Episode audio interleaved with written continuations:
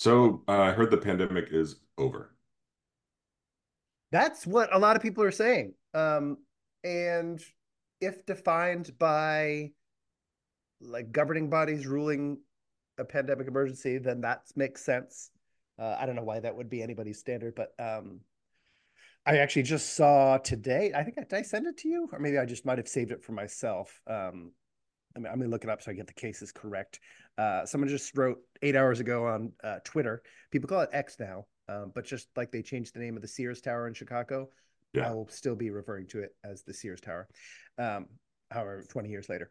Uh, so it said uh, uh, they were quoting uh, Liz What's Her Face, who are her, I love the I love Twitter handles, man. her Twitter handle is Real Gay Arby's. Fauci said in 2021 that COVID cases in the US would need to fall well below 10,000 per day before we could achieve a degree of normality.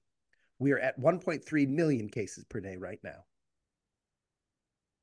Dee, dee, dee, Technically, that's not entirely accurate. We were the week of February 5th, which might actually be the last like uh, time that we have the like a fuller compilation of data. 1.3 million uh, uh infections per day. Uh, 2.8% actively infectious. So I don't know. I don't I I still am confused. I, I think uh, we always knew it was going to be endemic. Uh, we always knew it was going to sort of so at some point we just I, I assume people are just like we just have to call it.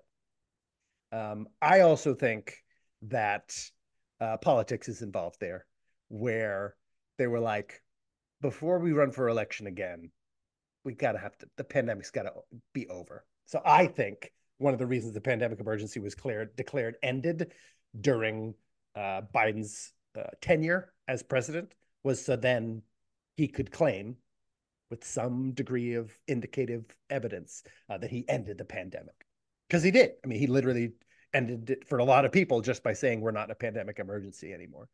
And then that way he could say Trump started the pandemic because he's the one who declared the pandemic emergency.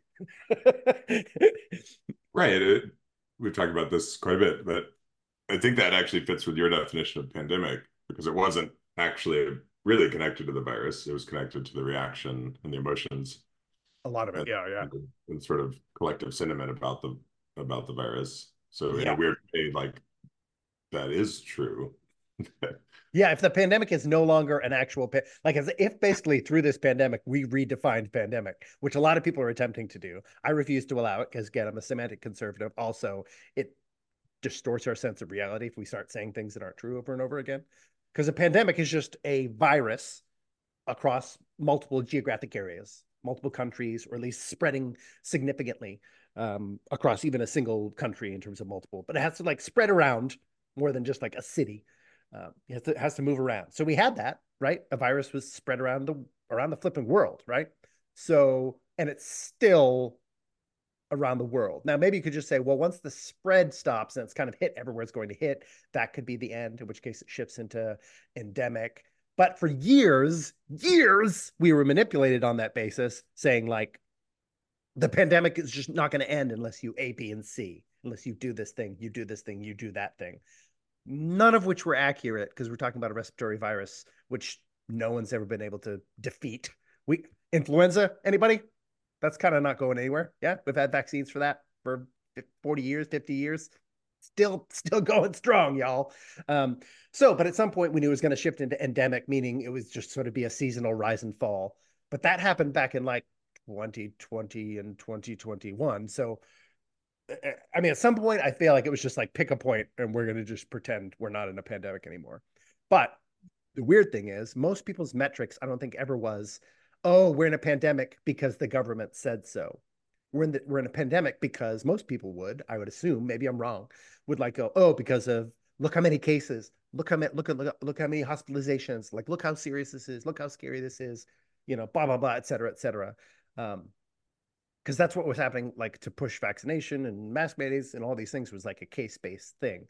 So i think for me once they ended the pandemic i was like oh good. Everyone's going to realize this was a total sham because they just ended it with no metrics of like oh well we finally hit this number which we said once we hit that then it'd be done. Um not there was no there was nothing. There was no justification for it. They were just like it's over now and everyone was like oh good And I, of course, as a person who pays attention to things and maybe shouldn't, was like, what is going on? so I don't know, man. That's what I think. But again, I think it's largely political, which which should lead us to today's topic because I've already sp- rambled too much. This is one of those those kind of cold opens. Especially because yeah, it may be that it's a pandemic of fear. It is. Fear, fear is the virus. Fear is the virus. Although in some ways, then fear could almost be always endemic, meaning all it takes is some sort of inciting incident of any note, like uh, like a worldwide pandemic would be one I would think you should you should at least have some degree of fear. You know, it, I think it, for me it was about two weeks of fear because I was immune compromised, and so I was like, oh no, this could be especially dangerous to me. Two weeks or so is like appropriate. Um, I think even that was like long because I was a, as a person who was like under greater threat than others. Um, for most people, it should have lasted, I think, three to five days of, of fear. But then you look at something like January 6th, which I, I think should have caused about, I don't know, the average person about 23, 23, 24 minutes of fear. That's lasted for years and years and years. So who knows? Maybe my sense of seasonality uh, in fear is is way off uh, epidemiologically. But again, all this may run delusions. Yeah. Some of it's just delusional. Some of it's just sheer delusions, which one could say a lot of fears are based in. Uh, yes. I might say perspective. Yeah. Yeah. Yeah. I would say which delusion. Which could be delusional. Yeah. A delusional perspective. Yeah. Yeah. Or an accurate perspective. We all have perspectives. Um, but it's just like buttholes, right? Everyone has one. They all stink. I think, let's be fair, it's just like buttholes. Everyone has one, and some people's stink other people can, you know, you can take care of your butt. You can like, uh, you know, I got two uh like Japanese style like bidet toilets now, just to just to manage that area. So then my opinion automatically, metaphorically, uh, doesn't stink. All this to say, today's topic is actually about TDS, folks, which we've glancingly touched on, but we can we'll weave in why we even started talking about the pandemic uh, after we introduce ourselves. Uh, my name is Brendan McNamara. And I am Andy Swindler, uh, TDS, otherwise known as Trump Derangement Syndrome. That's right. So hopefully you've heard of that. Uh, if not, then I guess we could do I could do a quick primer on what that means, or if it'll just sort of reveal itself. The question is: Is TDS Trump Derangement Syndrome real? Like, and what I mean real is, uh, does it have a foundation? But even more so, uh, is is it a phenomenon that is exists and that exists and is legitimate? Uh, in terms of like being online conversation it's a term i've seen since about 2017 2018 something like that as a way to describe people who seemed who seemed in terms of perspective which may or may not stink that people's response to trump was outsized based on who he was and what he was doing and it specifically was a term for like years and years and years leveled at people who didn't like Trump, but it seemed like they had an like a bigger reaction than was due, like what was actually happening. Um, and so, and it got to the point where they just couldn't think clearly about anything related to Trump whatsoever. I would like to expand it in our conversation today to at least somewhat encompass people who have Trump derangement syndrome uh, I think it's a much smaller section. It's really not the fully traditional use of the term, but I'd like to apply it that way. Uh, for people who are like, no matter what Trump does or what happens to Trump, people are still like, this man is the man that will lead us to the promised land, which I think is really its own form of um, derangement. I simply think that latter form is so much less popular in terms of for people who are, you know, getting going, zooming around the world, absorbing media influence um, that sort of thing. Uh, people just don't talk about how amazing Trump is, except on like a channel, one and a half channels, you know, of of what normal people encounter, um, or the I should say average. Yeah, normal. Normal just means average, like you, you you're statistically average. I think normal is is getting itself onto the woke ninety list, but yeah, I know what you mean. Yeah, yeah, yeah. Um, so oh, connect. Oh, so we were talking about this ahead of time do you have what's but what's your pre thought on this? Like, is this a real sort of diagnosis or is this a flippant way to dismiss concerns? Is TDS real? Pre conversation, thumbs up or thumbs down?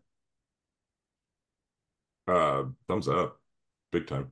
Yeah, I'm a thumbs up as well on that. I don't know if it'll be changed, but I think I'll understand it better, hopefully, at the end of this. One of the reasons we were talking about the pandemic, I thought this this was an illustrative thing for people to understand TDS in action. One of the times it was invoked quite a bit, and hopefully this is something that anyone listening to kind of remembers.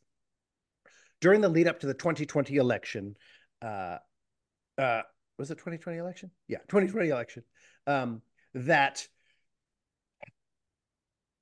Donald Trump had been uh, whatever uh, the pan the pandemic had come. It had been announced. The pandemic emergency had been declared. Trump started the pandemic. Thanks a lot.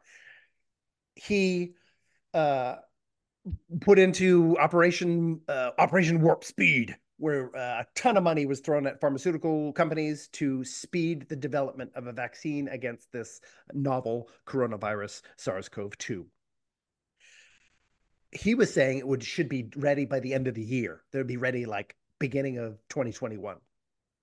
We now know, of course, just for a side note, and I'm not even saying this is like a conjecture. We, there, this is a documented, evidenced thing that actually happened. They actually delayed the release, even though they were finished and they, the approval, all the same documents were already in for approval. Um, they delayed the release till after the uh, election.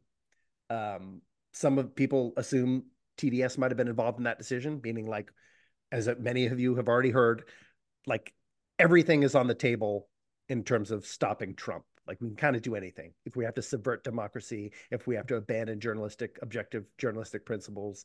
Um, we, uh, or as, as intellectual Sam Harris said, like I don't care if Biden has like children chained up in his basement, like I would still vote for him and not Donald Trump. Uh, I think uh, Sam Harris is a great example of someone who suffers from uh, on like uh, stage four uh, TDS. So during that lead up, during the during the election cycle, uh, our president and our vice president, uh, but many other people too, but specifically them, were asked if they would take the vaccine. I think on like a town hall on like CNN or whatever, uh, and they both said, "Well, we're really gonna have to wait and see on that." Uh, I think Kamala Harris went even farther. It was like, oh, well, both of them cast aspersions. Like, I don't know if anyone's going to take this rushed Trump vaccine. You know, I don't. It's, um, I, and some some people even suggested Trump was doing this to cause more harm. He was doing this recklessly, crazily, right? Not going to take this Trump vaccine. Uh, within months, the same vaccine came out, but they won the election. Um, unless you ask Trump, um, they won the election, became president and vice president, and within months of saying they would probably not take or they'd really have to examine or they'd wait a long time to ever take the vaccine not only did they take the vaccine they then attempted to mandate that everyone had to take it. So all of a sudden when trump got out of the way it's the same object but you just change the branding and it becomes not only something that you're skeptical of perhaps even going to refuse into something that not that no one is allowed to refuse. I thought was a pretty potent example that everyone in public could see of of a likely manifestation of Trump derangement syndrome. Is it a syndrome that you've encountered? Is it was it even a, a um, was TDS like a, a, acronym you were aware of? I don't I don't think I was aware of the acronym until you proposed it for this episode. So that's interesting. Yeah. Um, I think, as anyone listening knows, I'm I swim in liberal, if not socialist circles more of the time. And although I really do try to try to keep a few tabs open on on the other sides and whatnot, um, because I it's it's seeped into my awareness over the years how hmm. much as you as you just pointed out one example of hypocrisy I think basically exists everywhere. Um, yes. but, but but what really I guess bums me out is one thing I've noticed is how um I don't know, for lack of a better word, juvenile a lot of the insults are. Like I mean like so many liberals for years posting really just like ad hominem stuff, like just yeah, berate, yeah. berating Trump, you know, making fun of this or that feature, etc and I, I, I, you know, I'd welcome anybody to dig, but I challenge you to find an example on my social media like that. I mean, I've, I've always personally had a policy where I, um, I just don't find that constructive or useful. Uh, if there's some political reasoning to it, that's mm-hmm. that's great. Like hopefully that's what we're all talking about. This is the president of the United States. They have a lot of power. They have a lot of influence. What are the outcomes of their presidency? Um, yeah. Now, clearly, this is political theater, and for decades, maybe forever, we've elected charismatic leaders. And yes. Of course, that it accelerated with yeah. with the in, with the age of TV. Um,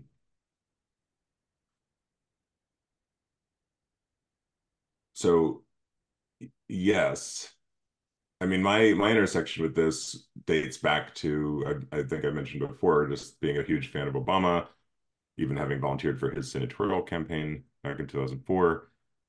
Um, so for those of us in the Obama camp, Trump came as a kind of sadness, like like mm. gosh, gosh, this feels like a backslide. Um, I know I know in the case of my mother, for for instance, just having some really heart wrenching conversations with her. Mm. Um, and I, I don't know if Hillary is going to be a big part of our conversation or not, but it seems like obviously relevant in the context of the 2016 election. Um, and just how devastated she was as a woman. And I, I heard that a lot in 2016, just women. Oh, interesting. So it, it was like, and I, I think you and I, one thing we do actually agree on is not yeah, we may be slightly different on this. I'm probably a little more in favor of like, yeah, let's go ahead and get the identities and the the, the identities that haven't had these positions of power. Let's go ahead and even potentially choose the identity over the quality uh, mm. just just to break through all the ceilings and then we can sort of feel like okay great now we've broken all the ceilings like so let's like let's have a real yeah, a real yeah. playing field a real election um now, in this case, at least back then, I thought Hillary was far more qualified and sort of I enjoyed her disposition more. Um, and I just think it's hilarious in, in America. It's like how these dynasties play out. It's like, yeah, right.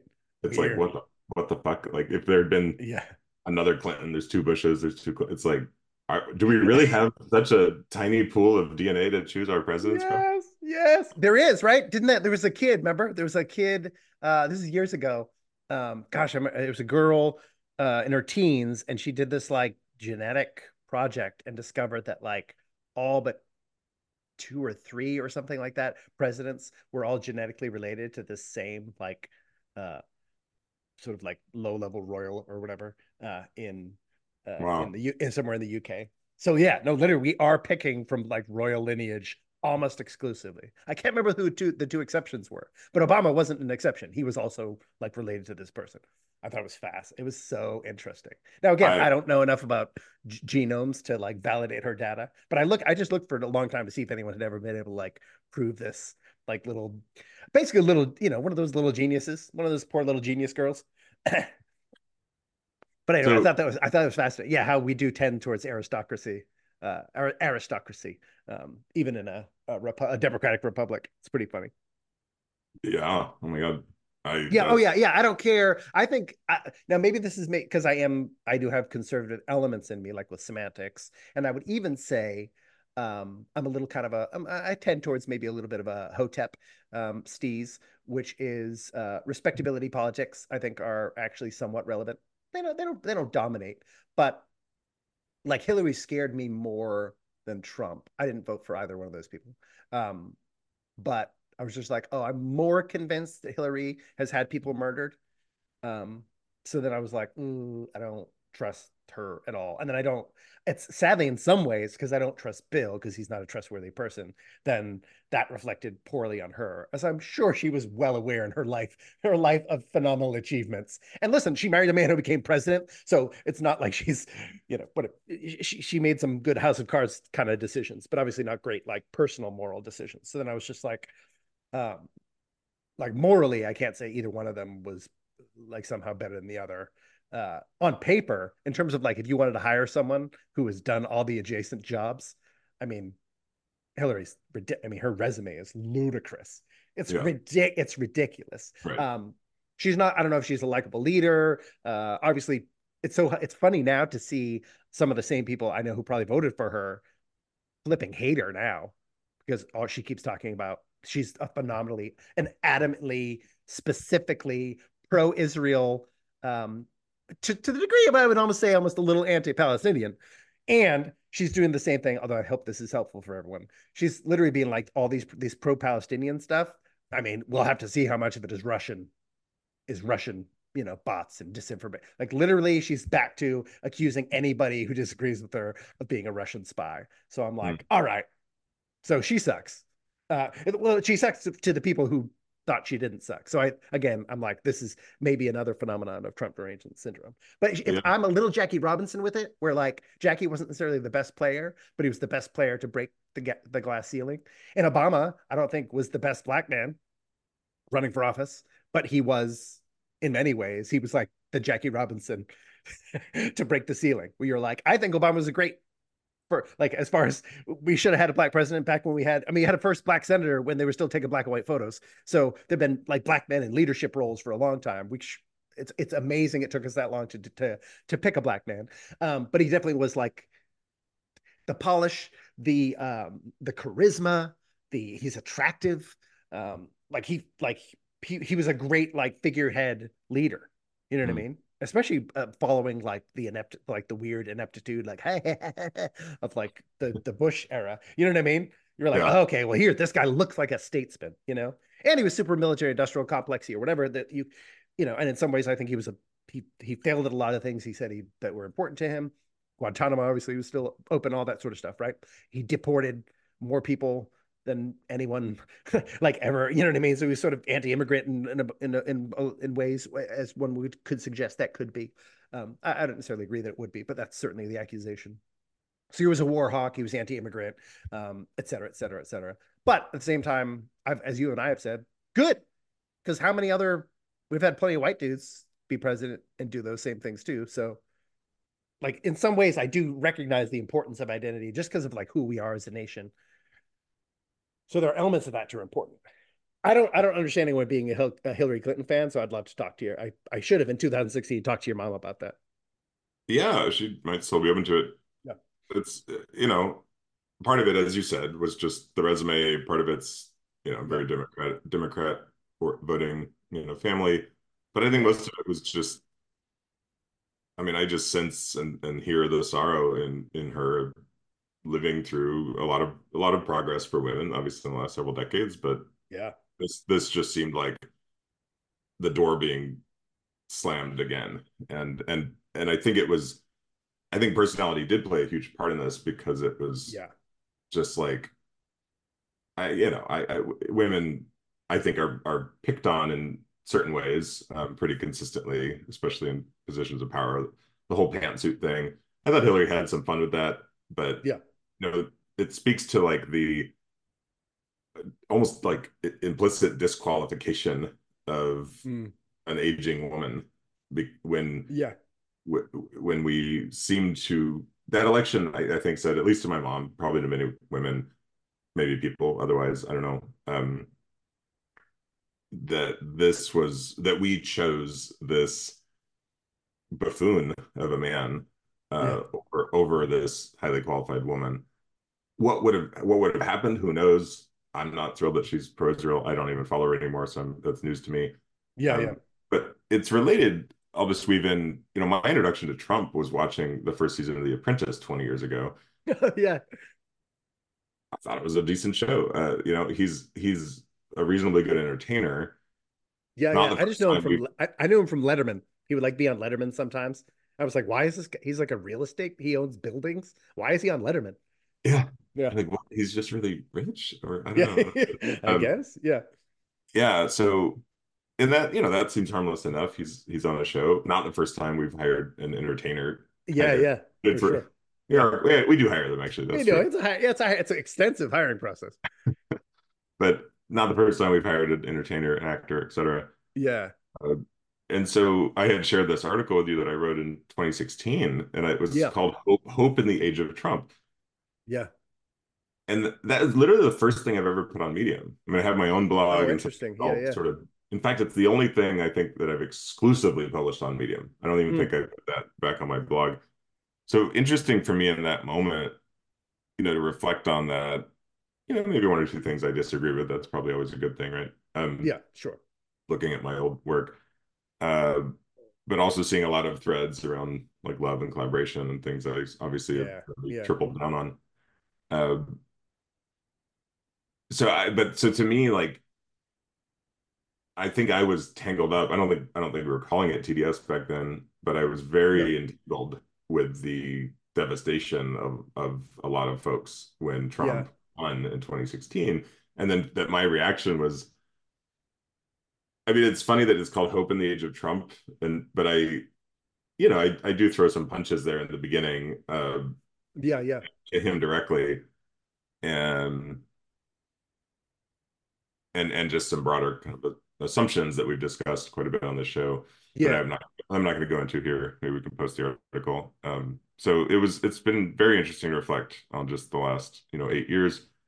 Yeah. Um, so, um, yeah, I I see it a lot, and like as I started this little section, um, it's I see it a lot from liberal friends, and it's disappointing when it just becomes like name calling and personal attacks. yeah, just, in your in your piece, I thought it was interesting thing to be like the things that we all like our collective is concerned about in terms of like uh like the rise of racism or misogyny like in our culture as it's seemingly approved of um but that pointing out that of course those things have always existed and you know like i guess at, at best he would be sort of an avatar of them to certain people and so the hope is well there's nothing new here these are the same problems we've always dealt with, and we're trying we've tried different ways to deal with them, and we have to whether it doesn't matter who's president, we still have to seek to find common ground to override that sort of thinking. What I think is fascinating is I noticed I think racism has gotten way bigger uh in his uh like in the past since since he was elected.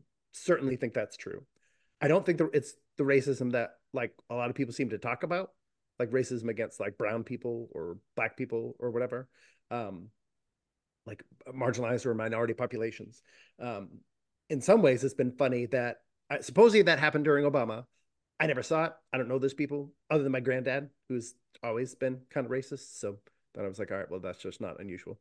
Um, I, I didn't see it come out in culture where like black people were somehow more like there was an increase of uh, harm being perpetrated upon black folks during um, Obama's reign, which is kind of the well, that was kind of the public narrative.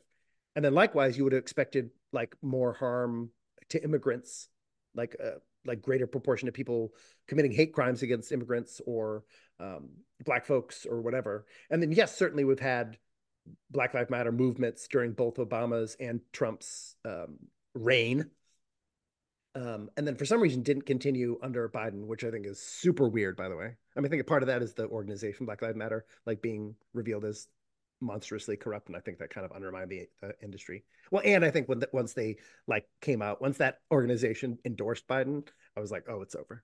I was like, they just killed, they killed the movement, and now because we realize, and that's because that that's what people have been claiming for like six months. They were like, all this the donations go to Act Blue, which is literally like a Democrat run funding site. So we don't actually know where any of this money is going. And then, of course, it turned out people were taking the money and running, et cetera, et cetera. So I think in some ways, but I, I would assume there there certainly would have been enough cause um, after the horrific shooting at the supermarket or whatever. We we could have had uh, continued movement on that.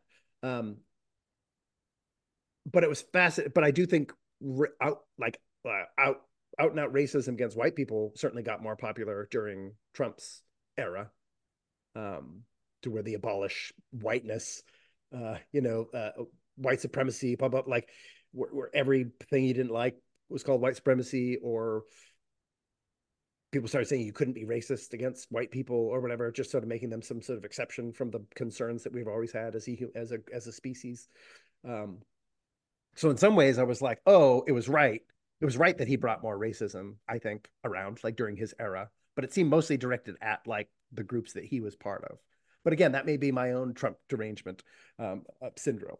But I saw, I remember that in your piece that you were kind of talking about it always being there and then him him fostering it. And so, oh, that was something I wanted to ask because that's one of the things I've always thought was maybe a Trump derangement thing was saying that like he was somehow aiding and abetting like racists. Like I never, I never understood that. And then what either people would, you know, cite the the Charlottesville thing or whatever. We're like, you know, good people on both sides.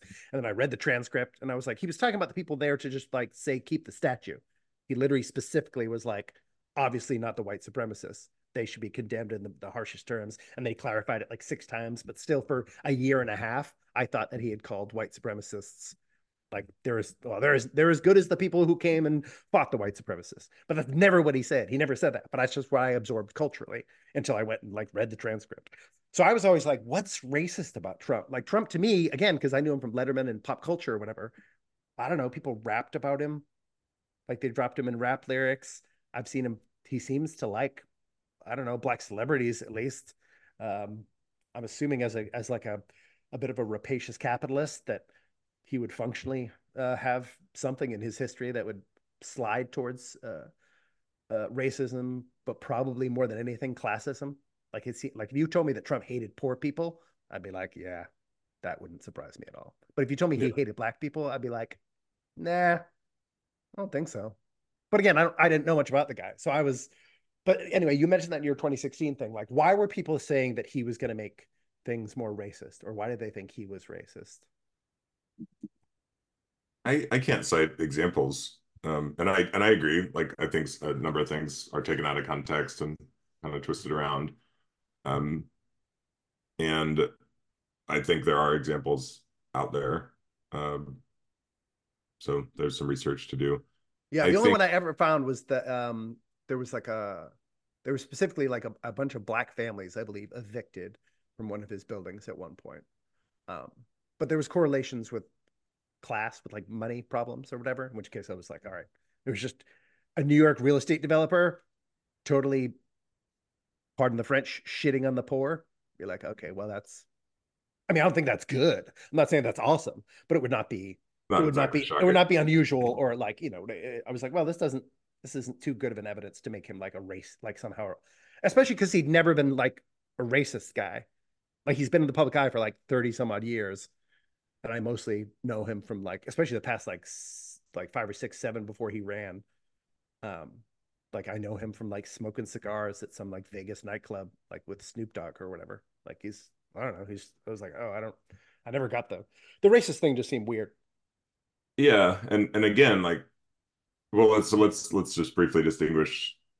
I know you have a pretty strict definition of racism about yeah more traditional um uh, where it's direct and, uh, and evidentiary or evidenceable. Um, yeah, yeah, yeah. And and we're not going to go into this because we've talked about it quite a bit. Um, so I, I think I think it's this bigger um, picture people paint. So the other kind of racism would be systemic racism, and if it's it's kind of like I think it depends on the whole picture to be painted. Like mm. here's this arrogant, wealthy white dude who was born into a lot of wealth, who I think by all accounts, I'm curious what your research reveals is a pretty hmm. shitty businessman. Um, I mean, he's still going. I mean, he hasn't. I think he's filed bankruptcy. I believe he's filed like some sort of bankruptcy multiple times, but I could be wrong about that. And, and, and it depends on you know. And yes, he's still going in the way that capitalism is designed. He knows yeah. he plays the game. I mean, he yeah. made a whole fucking show about it. So he totally like, did. Yeah. It's like, hey, you know, give yeah, him no surprises. Give him credit, no surprises give him, there. Give him credit for playing the game. Yeah. Uh, but yeah, if, if, if you just paint that big broader picture, yeah. And I mean, I don't know. I don't sort of like his personality. I don't imagine I would like meeting him. Um, and so in this broader picture, I think it's painted that he must uh, contribute to systemic racism, and his policies, therefore, would contribute to systemic racism. Yeah. And that's where I actually want to do a bit more research than I have, just because I feel like I think that's probably where the the greatest contradiction is. I'm guessing. Yeah. Of, of what was his actual impact as a president on things we care about. Um, yeah. Yeah. Life life affirming things. I think that's something you and I agree on. Yeah, oh, uh, for sure. And versus sort of the the the break the broader spectacle of of just painting this picture that he's this and this is particularly through the woke lens, right? It's like he's just a fucking poster child for like everything, the, Yeah. the everything that's you know anti woke. So Yeah, yeah, once you're I in that bucket, you're you're Yeah. done. I mean, it's just you know, you know, yeah. There's no. Well, yeah. There's no. I think that's one of the hard things with this sort of almost intersectional worldview is then there's no. There's no absolution really. The only absolution is sort of continual. It's kind of old school, right? It's sort of continual self abasement and kind of almost like a form of like. Uh, what's the sort of form of consistent apology if you're sort of born as a Brahmin or whatever?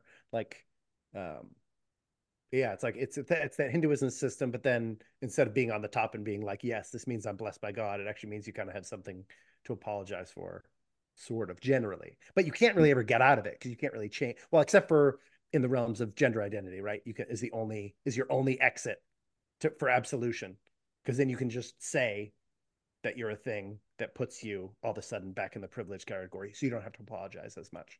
But other than that, you're kind of stuck in it once you're once you're kind of identified as such. But the thing that was interesting too, because then this is one of the things that convinced me that TDS was real, was then Biden was elected. And he's a very wealthy politician for 40 years, helped engineer the, pr- the prison industrial complex, talked about not wanting to turn our schools into like urban jungles. Uh, has referred to black people as cockroaches, little black kids, cockroaches. He sort of compared them to cockroaches. We know that. He said, if you ain't black, you don't you you, you don't black if you don't vote for me. Uh, he was a seg- school segregationist, um, really in terms of busing, to be perfectly clear about things, but he was. Um, he, he he's a he's a white man. He's an old white man. So then he came in, functionally doing so many of the same things that Trump did, but just in like a he's not like quite as blowhardy. Like he's Yeah. got like a different he has a different like um tempo or energy, but he's doing all the same things. So you've got like and whatever he gave her a eulogy at a former KKK uh, uh the head of KKK's uh funeral. Like we know all this stuff, right? We know he's a segregationist. We know all this stuff like so then you have all this actual evidence and if, if slavery continues in the prison system, then he was a huge part of that as like an adamant like advocate for the crime bill. So you actually have so much more evidence that he is all those bad things that people call Trump, which is fine. Call Trump those things for the reasons you want to, but then you have to apply it to Biden as well. You have to be like significantly disappointed, and you have to feel your mom has to cry when Biden beats uh, Kamala Harris in the primaries uh, when he beats um, what are the lady from Hawaii uh, who's like an independent now. Oh yeah, she was Yeah. the love lady. Yeah, it was great. Yeah, who Russian uh, also uh, Hillary didn't like her and accused her of being a Russian plant, which is hilarious. That's like her go-to, dude. Um, anyway, so like Biden trounced multiple uh, Marianne Williamson. He trounced multiple super capable, interesting, vibrant, talented, charismatic women in order to get like the nomination. Um, he's a white guy. He had multiple sexual harassment suits that were brought up multiple times throughout the primaries, including by Kamala, Harris, who who brought it up herself, like multiple debates. So you have all these same things. You have the white guy crushing women, uh, even in both case, in like two of the cases, they're like minority marginalized women. Um, segregationist proof, uh, KKK involvement, prison industrial complex. Not to mention now he's president, and the military industrial complex like is booming in a way that it wasn't previously. We weren't in two wars during Trump. Maybe that's just because he was bad at negotiating wars with other people. I don't know, but that we weren't. So we have all these like very obvious harms, most of which speak to all the same concerns that you're talking about, but people aren't complaining the same, or the same people aren't complaining. So then I was like, well, wait a second. So you never actually had my, my this is my assumption. This could be incorrect. I was like, this is why TDS is real. I was like, for some reason, it only bothers you when it's Trump, even if he doesn't do it as bad as other people. And that blow then then that point, I was like, oh, okay, well, people just aren't thinking clearly. And I don't and then I don't know why. But it just doesn't make that doesn't make any logical sense because he did all the things. And why weren't people crying about uh, why didn't people cry about it when Biden did it? Who did all those terrible, like terrible things that we all know about? Like they're on NBC. It's not like, oh, you have to look up a thing, you know what I mean? But like NBC News, they talked about it in the primaries, all the sexual assault stuff. Like, so that was like on CNN, like on, you know what I mean? So I was just like, I was like, I don't, I don't understand it. So then all the, the sadness, like your mom's tears about him beating Hillary, you were just like, okay, well, did you cry about it when Biden like whooped those girls up?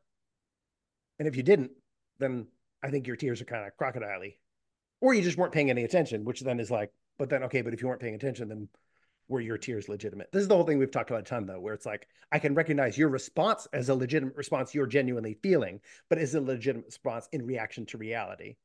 Or is it delusion? You know? Well, yeah, by 2020, I mean, not to mention because we were I mean, maybe as we've I think revealed, especially liberals were absolutely mired in just a, a panic about the virus and the pandemic at that time. Yeah. Um, so that I think just fueled and fanned all manner of fear. And so, I mean, the message in 2020, which is the one I'm starting to see already for this election coming up. Yeah. Now in 2024 is is basically like this election is about the very nature and future of our democracy. And like like mm-hmm. Trump is a threat to democracy. That's a pretty Yeah. It's fascinating, right? Yeah. yeah. What's a weird that's so weird. Like why isn't I mean Biden presided over multiple constitutional amendments being overridden. He's he's literally behind the the most massive, I think, controversial uh like overreach into American civil rights since the Patriot Act if not even exceeding the Patriot Act, right? And we all have the evidence nowadays. We all have the evidence. We can all click and read all the court documents from Missouri versus Biden. Although I think they renamed the case recently, which is a branding coup for Biden. But like, so he's he's been actively censoring him. Oh, like they took his name out of it. Yeah, yeah, yeah. Wow. It's not Missouri versus Biden anymore. It's like something. It's something versus something. It's like a different. I, I can't remember what they renamed it, but it just happened in the past like couple months or whatever. And I was like, wow. I don't know how they managed to squeeze that one out. So it's just like uh, that threatens democracy, right? I mean, he did an unconstitutional mandate where he tried to get literally millions of people fired from their jobs unless they took the drug that the one of the companies that funded his uh, inauguration made. You're just like, all right, well, we we have eh, eh, you can be concerned about Trump, and this is my my claim always. I was like, there's plenty of reasons that I because I've I've researched him to a degree that I was like, oh, okay, I don't like these things. These are concerning. I especially don't. He's far too blithe about environmental protection. It's probably my biggest like ding yeah, against I agree him. with that. Yeah. Um, because he's just like free market, free market, corporate, like capitalism. It'll figure itself out. And you're like, eh, sometimes, dude, we gotta we gotta do some stuff. Um, we don't we don't have a million years to rebuild that glacier or that. Uh, yeah, exactly. yeah, yeah. It's a bad example. The glaciers are melting, but anyway, that that preserve or that mountain or that. Yeah, yeah. Like this is like I don't know. That's just him. That's one of the to me one of the biggest dings against him. But if you're going to be mad about those things, like those are the reasons. Even if you tell yourself those are the reasons, you have to be mad when other people do those things don't you? I mean, isn't that wouldn't that just be isn't that definably at least what we used to call that would definitely be hypocrisy? Like if you yeah, like this is you, this yeah. is where I mean I know I've spent years kind of crawling out of identity identity politics of just like oh I'm going to vote this way because I've always voted this way or because I believe in this party and you've helped with some of that this this our exploration here has helped with some of that um, just just to realize gosh, that's actually really a dangerously lazy way to approach politics. Um, like most things, we, we come to do your yeah. do your homework, do your homework, try to understand things best you can, reason it out, have real yeah. conversations, have debates, right? Have like let's have yeah, real debates and sharpen our our swords as we as we are attempting to do here. Um, so you know, for me, I I no, I don't I don't know that they question it. I think there's certain people who are just so, you know, connect so attached to if I vote for the Democrat, this will all be set straight. And yeah. we you know, so in a weird way, it's like an implicit "Make America Great Again." I mean, that's what's it is. Oh, mind, sure it is. Yeah. Mind-boggling to me. Um, and this I mean, build, build back better is the. I mean, it's like you're, you're saying the same basic thing because you're not. You know, it's like triple B and MAGA or whatever. I was like, I, I don't understand how they're like, oh, well, that's that's it's not a world of difference. It's the same. We're saying the same basic message. Build back, right? You're okay. So you're you're building it. You're doing better. He says, great. What are you talking about building? You're obviously talking about the country. So you're obviously talking about America. And you're talking build it back. So you're restoring it to a previous thing. So that's an again. You're like, this is the same message. they just don't have hats, I guess. I don't know. Maybe they have hats. I, have never seen anyone wearing a, a BBB hat. But yeah, but, uh, but then I want to ask though, like, so then calling this TDS is sort of like glib. But as the more time, the more and more people I've talked to, and, and even just watching takes that I view as like objectively hypocritical, that I was like, is it like, is it a real syndrome? Meaning, like, is this like, is this a diagnosable? Is this a version of a diagnosable mental illness? Like I would say, now I'm I'm not really super pro national or patriotic or whatever. So I think like people who are super patriotic, I think is almost like a mental illness personally. And so eh, I'm putting it in the same category that I was like, if you were so hardcore Republican that you'll just vote for a Republican no matter what, I'd be like, I think that's weird, right? And I, I would assume most Democrats would be like, that's brain, they're brainwashed, they have a problem. So then you have to think the same thing about yourself and your party as well. So then, like, is that a like is is that a is that would it be even reasonable to kind of refer to that as like a syndrome in a non-joking way like is that is that a mental illness is that is that an inability to process reality which i, I, I think fun, functionally mental illnesses are the most favorable explanations i have are are you know I, a lot of times it's just inherited i mean that's that's my story yeah. you know yeah, i think yeah. I talked about that where it's like just questioning gently, yeah, questioning yeah. a lot of things and ideas that, that I inherited, including basically being a multi generation family of card carrying Democrats. Yeah, yeah. Um, and and you know we've talked quite a bit in our styles. Like I'm, I'm not the best researcher. I mean, it's it's you're you're you're pretty prolific in that way, and so it's challenging. I think for people like me who are maybe more feelers than researchers to really sure. find truth and and make a decision. Yeah, yeah and I'm not suggesting everybody who votes on one one party ticket is just voting on feelings, but I think that's that's that's a lot of what governs this, and that's come up in a lot of our conversations. That seems to govern a lot of things. Um, yeah, and that seems like gangster stuff to me. Like that's to me, that's like subtle gangster stuff. Whereas, like, and what I mean by gangster is like, at least in my brain, like I picture maybe having grown up around Boston, you know, we're like gangs actually you know like organized crime kind of still sort of existed and i was assumed it was somehow interwoven with politics and you can imagine like back in the day or whatever like whitey bulger like sending his goons around like a south boston neighborhood and being like hey everybody here unless you want trouble you're voting for this guy. Okay? Just that's what you do. That's what we're all doing. We're a family right? We're a family.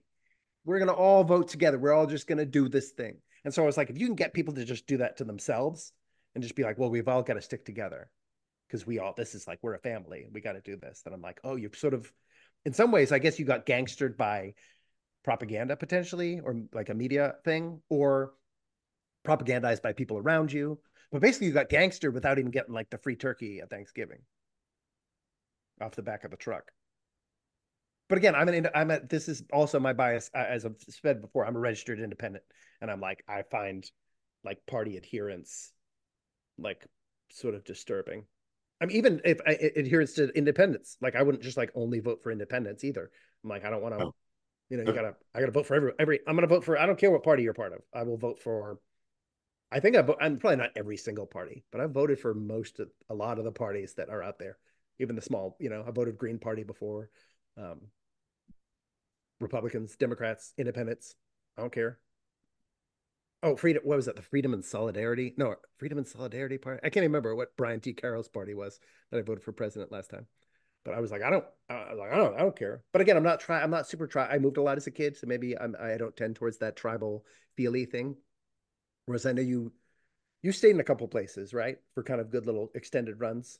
So in some ways, you build like a sense of community, and then there is more of a sense of, hey, we're doing this together. And again, I understand that. That's really the whole principle behind like being really cautious about immigration and not just letting anyone in because we need some degree of tribal homogeny in order to function as a system right? Um, so you do need like again i'm not i am actually anti anti assimilationist you know what i mean? When you have people come over and you expect them to just become americans you're like yeah that's like our whole deal.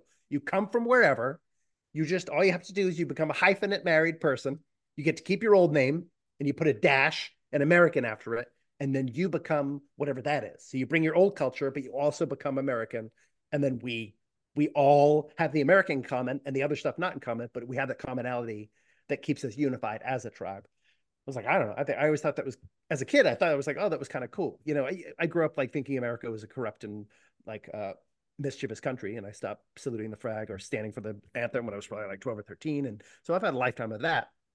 But I get the unity. That I was always like, oh, I thought that was cool that you could be, be from anywhere and you just do dash American. And you no one expects you to like, you must be French. When you come to France, you must be French. It's like, no, you can be that, but then be this too. Let's just be both. Let's be together. It's like a marriage. That that is that is beautiful. I agree with that. Um, I'm reminded of this book by Howard Ross, Our Search for Belonging: How Our Need to Connect is Tearing Us Apart. Ooh.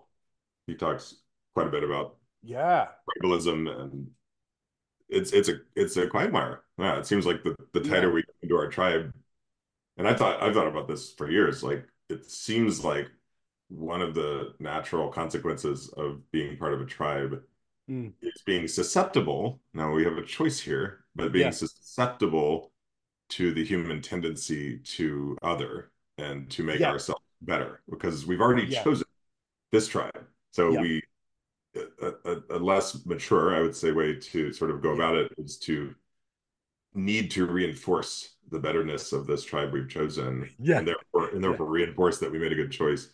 Yeah, yeah.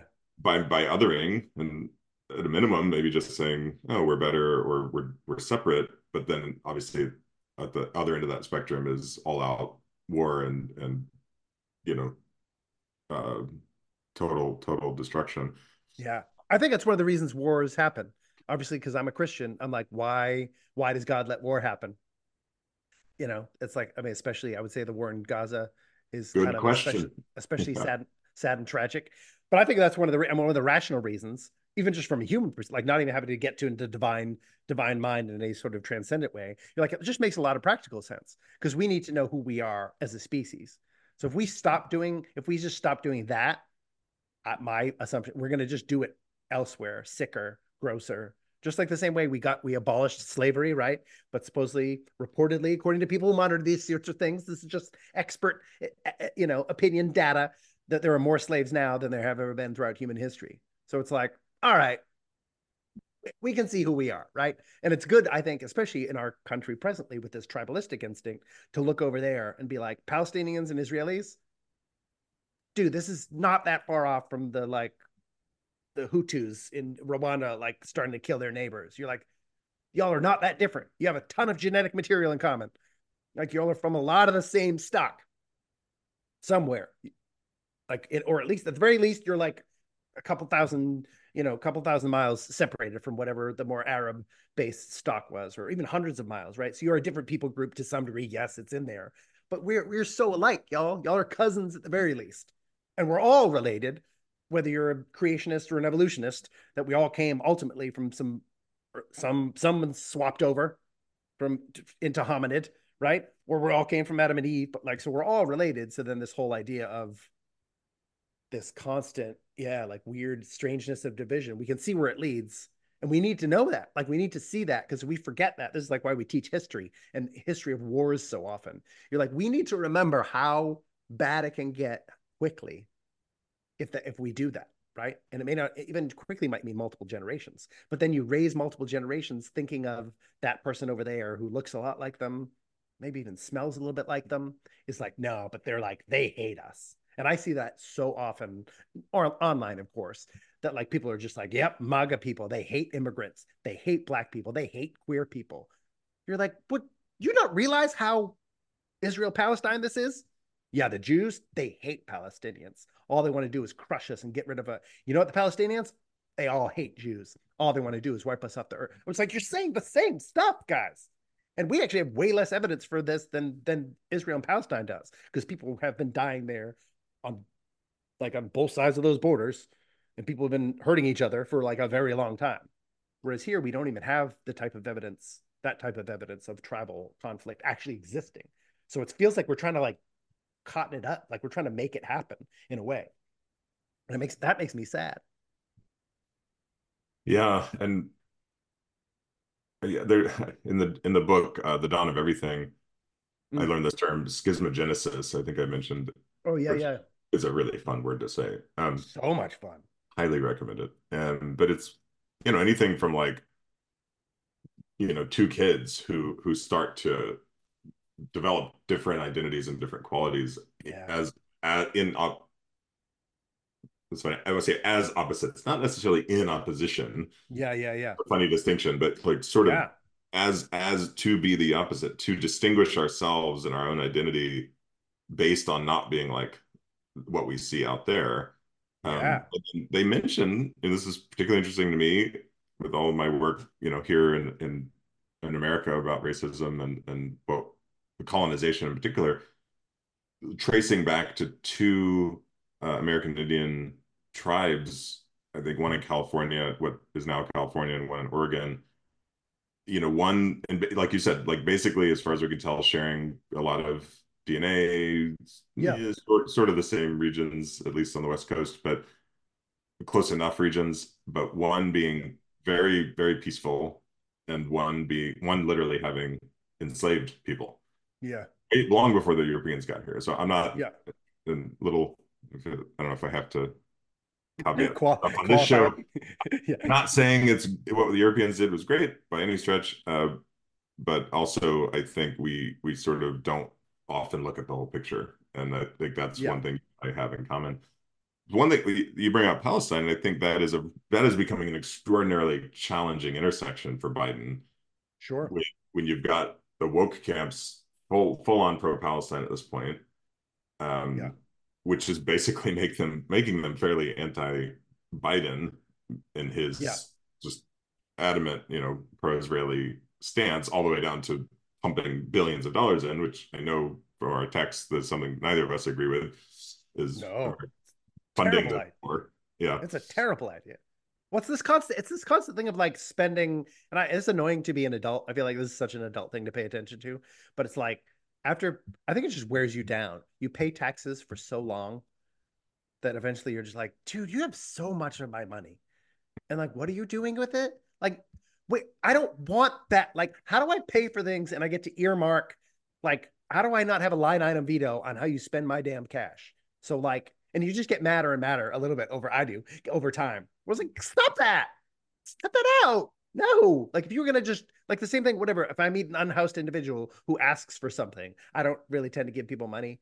I try not to ever really give anybody money, but like I'll, I was like, oh, if you approach me, like if we're close to a place, you want some food, I'll get you food or whatever. Like, are you hungry? I was like, do you need a blanket? Like, do you need something? I'm not to give you money because I don't know what you're to do with the money. And I feel like the government is like that. They act like our government is like not even just unhoused, but they're like it's kind of schizophrenic and violent, and they're going to use the money for bad things. Like I know it. Like at some point they're going to use it for bad, and they are because they keep using it for bad things. And then no one really ever gets any justification for it. That's the thing that drives me crazy. Like, wait, why are we giving? Why did we give Ukraine money? Basically, because we kind of oh, got them.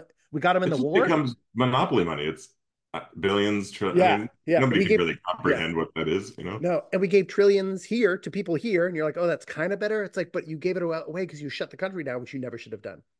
I mean, that's what that's the number one reason I would never. I would. I mean, I, I haven't ever voted for Trump and never planned to vote for him, but like he started the lockdowns, and I was like, that's one of the worst policy decisions in my lifetime. So I got nothing no, I got nothing for you, buddy. Like, uh, no, like you, I can't vote for you. I can't vote for Biden because he was like, he was basically like Trump, but worse. So then, but, but also, this is the funny thing. You were talking about the, let me just loop back to tribes. In that, that is my general like disposition. I feel lonely sometimes. You know what I mean? There are other people who think like me in the world or whatever, you know, and, and whatever independents are the largest is the largest group in the United States, but we're not. I actually don't think independents are actually super talkative online, at least anyway, or even out in per, out in person. So I mean, like half I of them don't vote. I'm assuming. yeah, exactly. They're just like, no, I'm the system sucks. Uh, I'll just pay my money and not pay attention to how you use it. Right. Um, yeah, no, it's a weird, it's a weird thing. I think again, but the one good thing about it is people can see at least all the like you were saying the woke folks who are down who are like pro Palestine, um, adamantly so that you're seeing the same stuff that Trump dealt with for two years, where it's like Hillary is calling you like Russian influenced. Like you're falling, you're fall. If you're pro Palestine, you're fall. You've really fallen under Russian influence, right? And for two years, they were like, he didn't win the election. He won it because of Russian interference, right? They essentially did a, an election denying campaign for two plus years. So, and then Trump denied his election for actually just a shorter amount of time. Again, he just he did the same stuff that other people do. He just did it like usually. He just he just says it in a grosser way.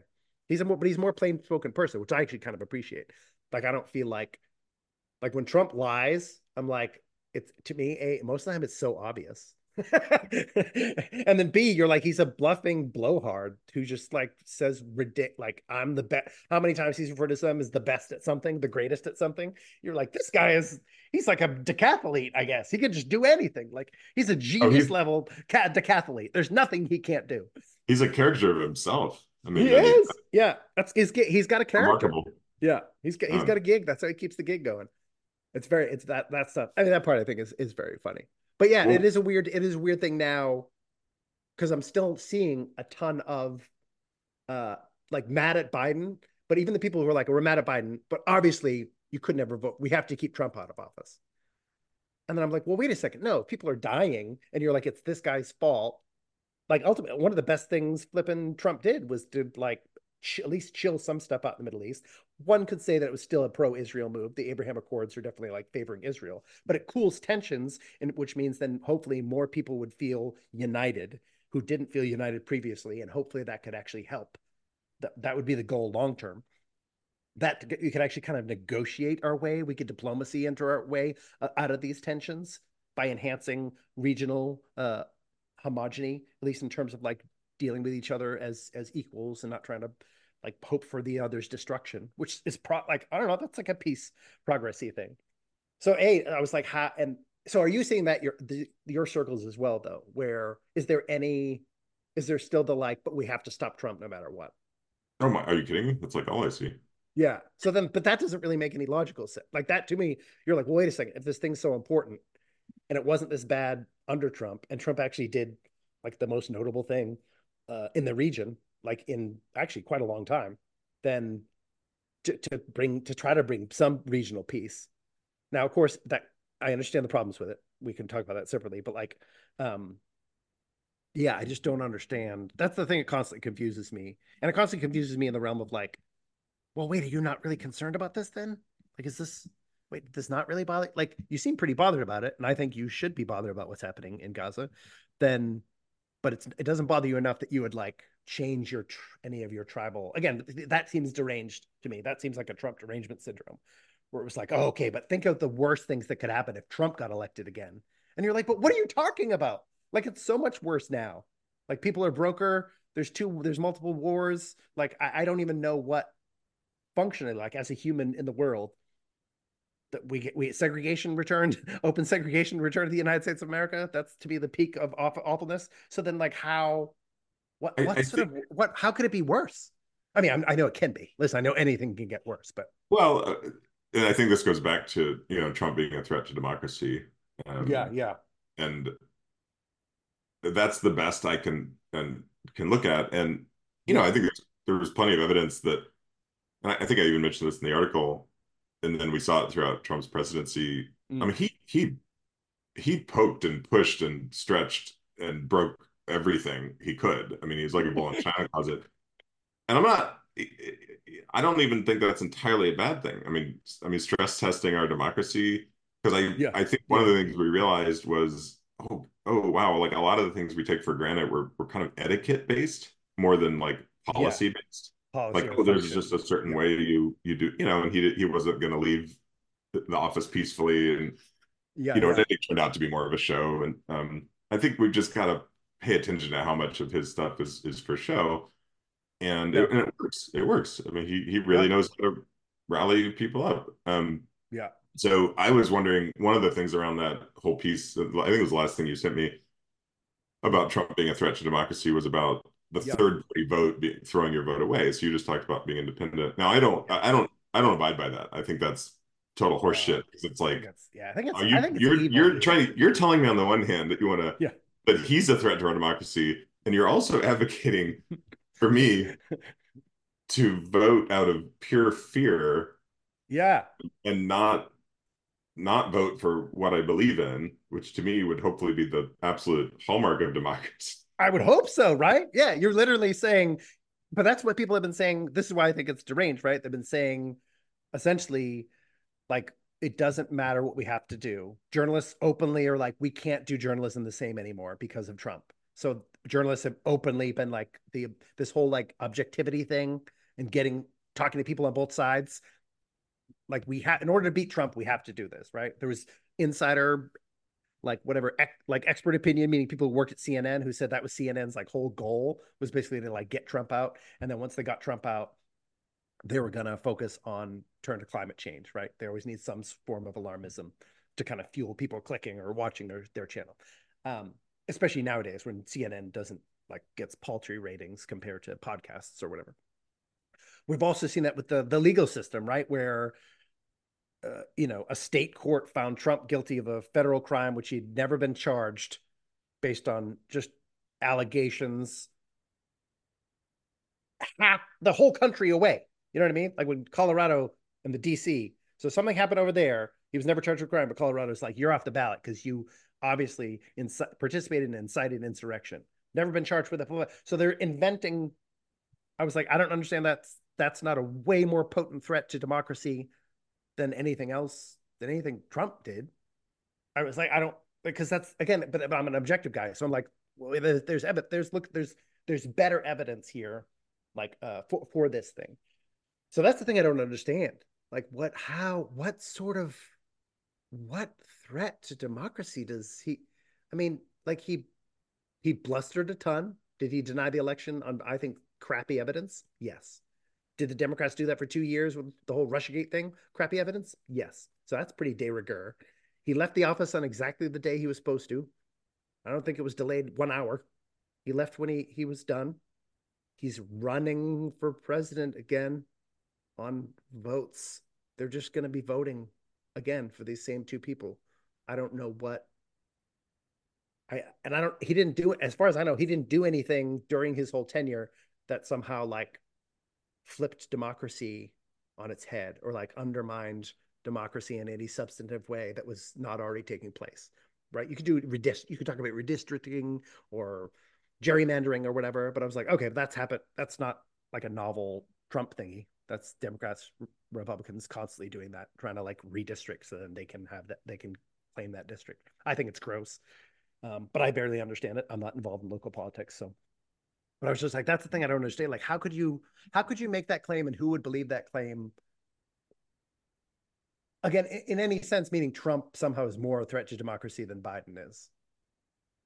Like, I don't like whatever. We, we just fired on people in Iraq. Like he's he's going to he's he seems like I he's trying to start start wars without Congress's Congress's approval. He violated. Well, that's, that's it. I've I've, you know? I've heard people yeah. say he's he's he's come out and said he will be a dictator on day one. And I, I don't know. I haven't done. I don't know. Have you? Have he did. Seen... Yeah, he said, "I'm going to be a dictator on day one." Uh, drill, baby, drill, and thing. What did he say? He literally said that. Um, he said it partially joking. He said he was going to, and by being a dictator, he said he was going to do two things. I can't remember. It was drill, baby, drill, and one other thing. So you're like, all right. But yeah, the crazy thing is people ran with that, and they're like, you pull it, you pull a pull quote, and you're like, see, he's going to be a dictator on he said only day one. He said for one day. Okay, I'll be a dictator for one day. For there one day. I'll do it for one day. You're like, all right. So okay. Like Biden tried to be a dictator and force millions of people to take a product they most tenably probably had no need for whatsoever, or he would fire them, which was ruled to be unconstitutional. So wait a second. Trump Trump never messed with people to that degree. Anyone, anywhere. So it was just like, that, that's the thing. I just I was like, it doesn't make any. How is he? That's pretty dictatory, right? And he tried to do it. it took like six months for the courts to stop him doing it. He yeah, but again, like that's not in. I don't know. Maybe I should make a chart which will yeah. reveal. I think some of this hypocrisy. I think on the left. I guess I don't even know what side to call it, frankly, because yeah, because the the intersections are becoming a bit convoluted, as we've talked about quite a bit. Um, yeah people I'll just say the left for convenience, but sort of the the circles I'm more in, like none of that's on their radar. like they don't think the the vaccine mandates or masks or any of that were were bad. In fact, they at this point, many of them might think that's why we're quote out of the pandemic. I mean, that's the narrative I think that's been spun yeah. somewhat successfully. Yeah. But it's funny. I mean, I just look at Australian data today. I don't know what it is in the US, but people aren't doing stuff anymore. Like in Australia, they had like 95% vaccinated in the first round, but now it's something like three or 6%, I think. 6% of the population is up to date based on the recommendations of all the same organizations. And it's the same here thing in this country. So it's like those people, I, I think anyone who said that, I don't know anybody who's up to date on their vaccines anymore. So then I don't think they believe, they think it's actually good because they're not doing it almost nobody is doing it functionally. Like it's gone down to like single digits from mm. 70%. So then even the and, and I can validate that just just anecdotally. Yeah. Like I don't I don't hear anybody talking about going to get their vaccine shot anymore. And that, no. that, was, big, that was a big fucking deal for a while. Like a I'm going to deal. get my shot. Yeah. They thought it was they thought it was evil when Trump did it. Then when Biden was in, then it was somehow safe, even though it's the same vaccine. And now two and a half years later, it's not a big deal if you don't do it. Like that to me is that is mental illness. Like that's crazy that's that's that there's no there's no thing scenario where that makes any like logical sense. And so this is the thing. To me, this is what I've started to realize. TDS is real. To me, the people who are like Trump is a threat to democracy are as crazy. I'm just going to use the word crazy. They're as full on crazy as the people who think Trump is like the QAnon style. They're QAnon levels of crazy. They think Trump is like the savior like he's literally gonna like get into office. He's gonna like get rid of all. He's gonna discover. He's gonna put all the pedophiles in government in prison. He's gonna save the country. He's been appointed by God for this time to be this warrior. You know, they have like velvet paintings of him on their wall or whatever. They have memes of him like shirtless, like in a in front of an army. You know what I mean? Those people have Trump derangement syndrome, where they literally think he's some sort of messiah. Those people are nuts. Now, I think people on the left would generally agree those people are nuts. So, hey, we have common ground. But the Fair thing enough. is, if you're saying Trump is a threat to democracy and you you're not saying the same thing about, let's say, Biden, for example, since they're running against each other, that's you're as crazy as that. You're like that level of crazy. And this is I just say is a good thing. It's a good thing to know. Like it's good to know where we're crazy as people. I don't say that like you're. I'm not othering you. I'm just saying, oh, you're like you're you literally do not have the you can't rationally function in the world as relates to these these things. But that's just again, but that, that's just based on evidence and perception. That's not my feeling. And again, because I'm not part of any tribe, I don't necessarily I have neither the positive or negative aspects of that to like glom onto, you know. And yeah. I come from Boston, where calling your family members crazy is de rigueur. It's, it's not it's not it's not hateful. Doesn't mean anything. It, just, it doesn't mean I hate you at all. Not even well, a little bit. I'm probably slow to notice this, or maybe it was out before and I forgot. But you know, this this meme, or I mean, it's basically an ad from the Democrats with Biden's yep. red eyes. yes. So I'm just kind of like, I I don't exactly know where that came from, but I'm like, it just feels like, um, like wow, we're just putting the crazy out in front. I mean, I don't I don't know yeah. what. Yeah, it sells. So that oh, oh yeah, so that was a reference to Dark. That's like Dark Brandon which is like this character that people talk about Biden online. Oh like, yeah, yeah. That he's like evil. Like remember when he did that speech where he basically called what it felt like to most people, he called half the country a threat to democracy. He was like MAGA Republicans. He was like not all Republicans, but anybody who voted for Trump is technically would be lumped into like that the Mac, I mean, that was his slogan. So it's anybody voted for Trump. So pretty much half the voting population, 47 million or whatever it was, 48 million people, he pretty much called a threat to democracy in a presidential address. And it was lit really red. It was like super dark in the background with red oh, things. Oh, and people were like, this is the most Hitlery stuff we've ever seen from an American president. Like this looks like a night, like a nightmare thing. So it kind of developed into this dark Brandon thing. For those who don't know, Brandon is what people call Biden. Let's go, Brandon is basically a form of saying "f you, Biden," with but you can get past the censors. Anyway, so that was a Dark Brandon meme that had already gone around, and it was uh, specifically making as big a deal as possible about this theory amongst uh, some deranged and some normal people uh, on the right that the Super Bowl was kind of uh, part of the Democrats' plan to uh, win the vote. So that because Taylor Swift like a noted like Democrat and arguably one of the most influential people in our culture.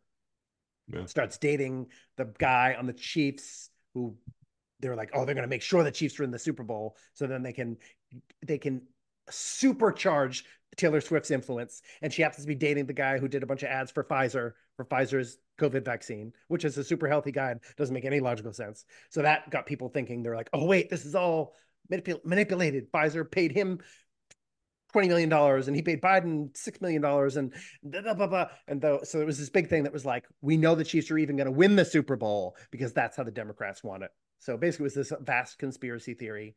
I'm sure with some elements of of uh, absolute fans, uh, flights of fancy involved. Um, so that's where they were posting it. He was saying basically, I can't remember what the tag was. It was something like exactly like I planned it. Mm. So they hmm. were like, oh, they were mocking, they were mocking him as like master manipulator, evil it's, Biden.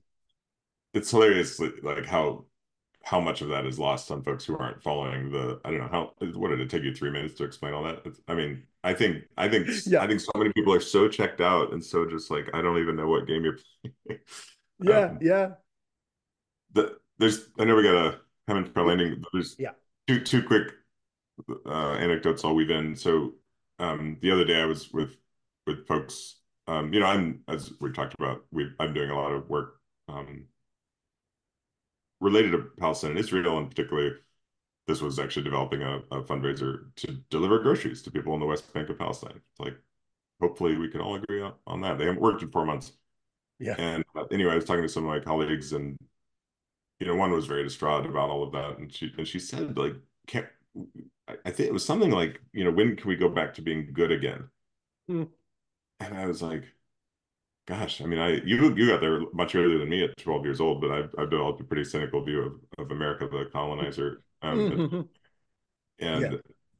and and it was funny. My reaction was, you know, I said something like, "Well, let's just all get go get some MAGA hats." Yeah. And then a, another colleague, and bless her heart, because I I, I want to actually be this voice more often. I truly do. She yeah. was just like, you know, let's let's not. Well, and she phrased it like, "Let's not do what Israel is doing." um yeah and sort of make make the other wrong or sort of go low as as one campaign would say right yeah um, yeah which which has a few like tentacles to it um but mm-hmm. the funny thing was i wasn't so my mere mention of maga hats was yeah. immediately construed as the fuck trump thing yeah and I'm like well that wasn't it. I was i just thought it was funny that my colleague who i love and trust sort of made this bizarre comment that America was we I was like God, it was it was meant to say when were we the good guys? And yeah yeah yeah. and so I don't you know I think make America great again is kind of silly in that way and and yeah. Or make America you know, good again I mean literally it's what she was saying make America good again. Exactly it's, exactly. it's an ac- it's an acronym. and there's something in there I think that actually may be an important clue to the to the perception that Trump is racism and promoting systemic racism because yeah. the the the implication there uh, for a lot of us is is what he's talking about is like let's go back to like I don't know the 50s when like the white you know post World War II white yeah. nuclear American family was just given basically all these resources and access to college and all kinds of stuff that started building generational wealth. Um, I think that's the the perception of what the what MAGA means yeah, yeah. Uh, it's that ba- it's that bad faith assumption. That's othering though, in and of itself, right? This is the thing yeah. I've been trying to do. We talked about this, and I've uh, even over the past five or six months. I think spurred by our conversations, it's like not only do I need to really seek to understand what parts of these different arguments, different perspectives are based in reality or intuition or unreality or whatever, but then also seek to really do my best to steel man any position I'm opposed to or anything I kind of get a bad feeling about if I my intuition says this is bad, let me figure out a way to be like, what's the strongest argument for what they're doing? Whereas a straw man, right, is to like put forth the weakest argument and just be like, they hate like the weakest argument is like Republicans hate hate black people, Republicans hate gay people or whatever, right? You know what I mean? That's the weakest, that's the weakest argument, right? Like when I said the vaccine mandates were a hate-based endeavor, that's because I looked at six or seven other arguments that I thought were tenable and then realized they have no evidence for them. And I was like, okay, well, now I'm left with one because they said these hateful things, which are hate, like openly hateful. And then they did this thing. So now you can say that. But like, there's this instinct to just be like, oh, Bad faith, bad faith. They don't. They're they're they're a threat. They think these things that are bad. They think these things that are bad because they're bad. And then you're like, oh, because then you're stuck too. Because then we're like, where do we go from there? Because you've already dehumanized that person, which means, as you would resonate with me, you've already dehumanized yourself. Yeah, you're stuck. I agree with that. Yeah. The, the last thing I want to weave in is Yeah. I saw a thread on Facebook the other day. We don't have to go deep into this, but I, even the fact that this was posted sort of speaks to the topic. Something along the lines of paraphrasing that, uh, you know, can can can the coaches and therapists on, you know, in my Facebook friend group, Yeah. it was like, can you diagnose Trump? Yeah. Yeah. Which most actually most people were kind of like, oh, it would be really inappropriate to try to diagnose somebody based on Yeah. not Don't. or talking to them or having a Yeah, yeah, anything. Yeah. I thought, well, that's that's good. Um, but I interpret my bias is to interpret that, and I have had these conversations around, you know, again, like healing and Yeah. if really what we know, what we can piece together of Trump's upbringing and maybe some of the traumas he, you know, he faced. Um, Yeah. it's like I don't know. I I think it can be valuable. We shouldn't make assumptions, and it's that can be a dangerous Sure. Sure. down. But but but trying to have empathy based on how somebody you know came to came to be does that excuse their actions when they have that much power? Absolutely not. And I don't. Yeah. You're not.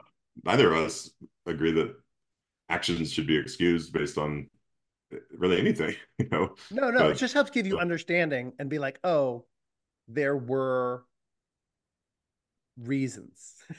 there were Exactly. reasons. Like there's a Yeah. reason he bluffs through the world the way that he does. Okay.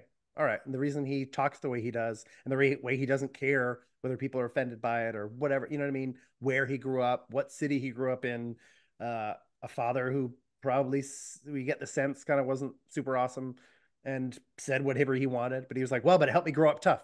All right, so I'm going to talk the same way. It'll help people grow up tough because that's what we need to be. We're we're weak.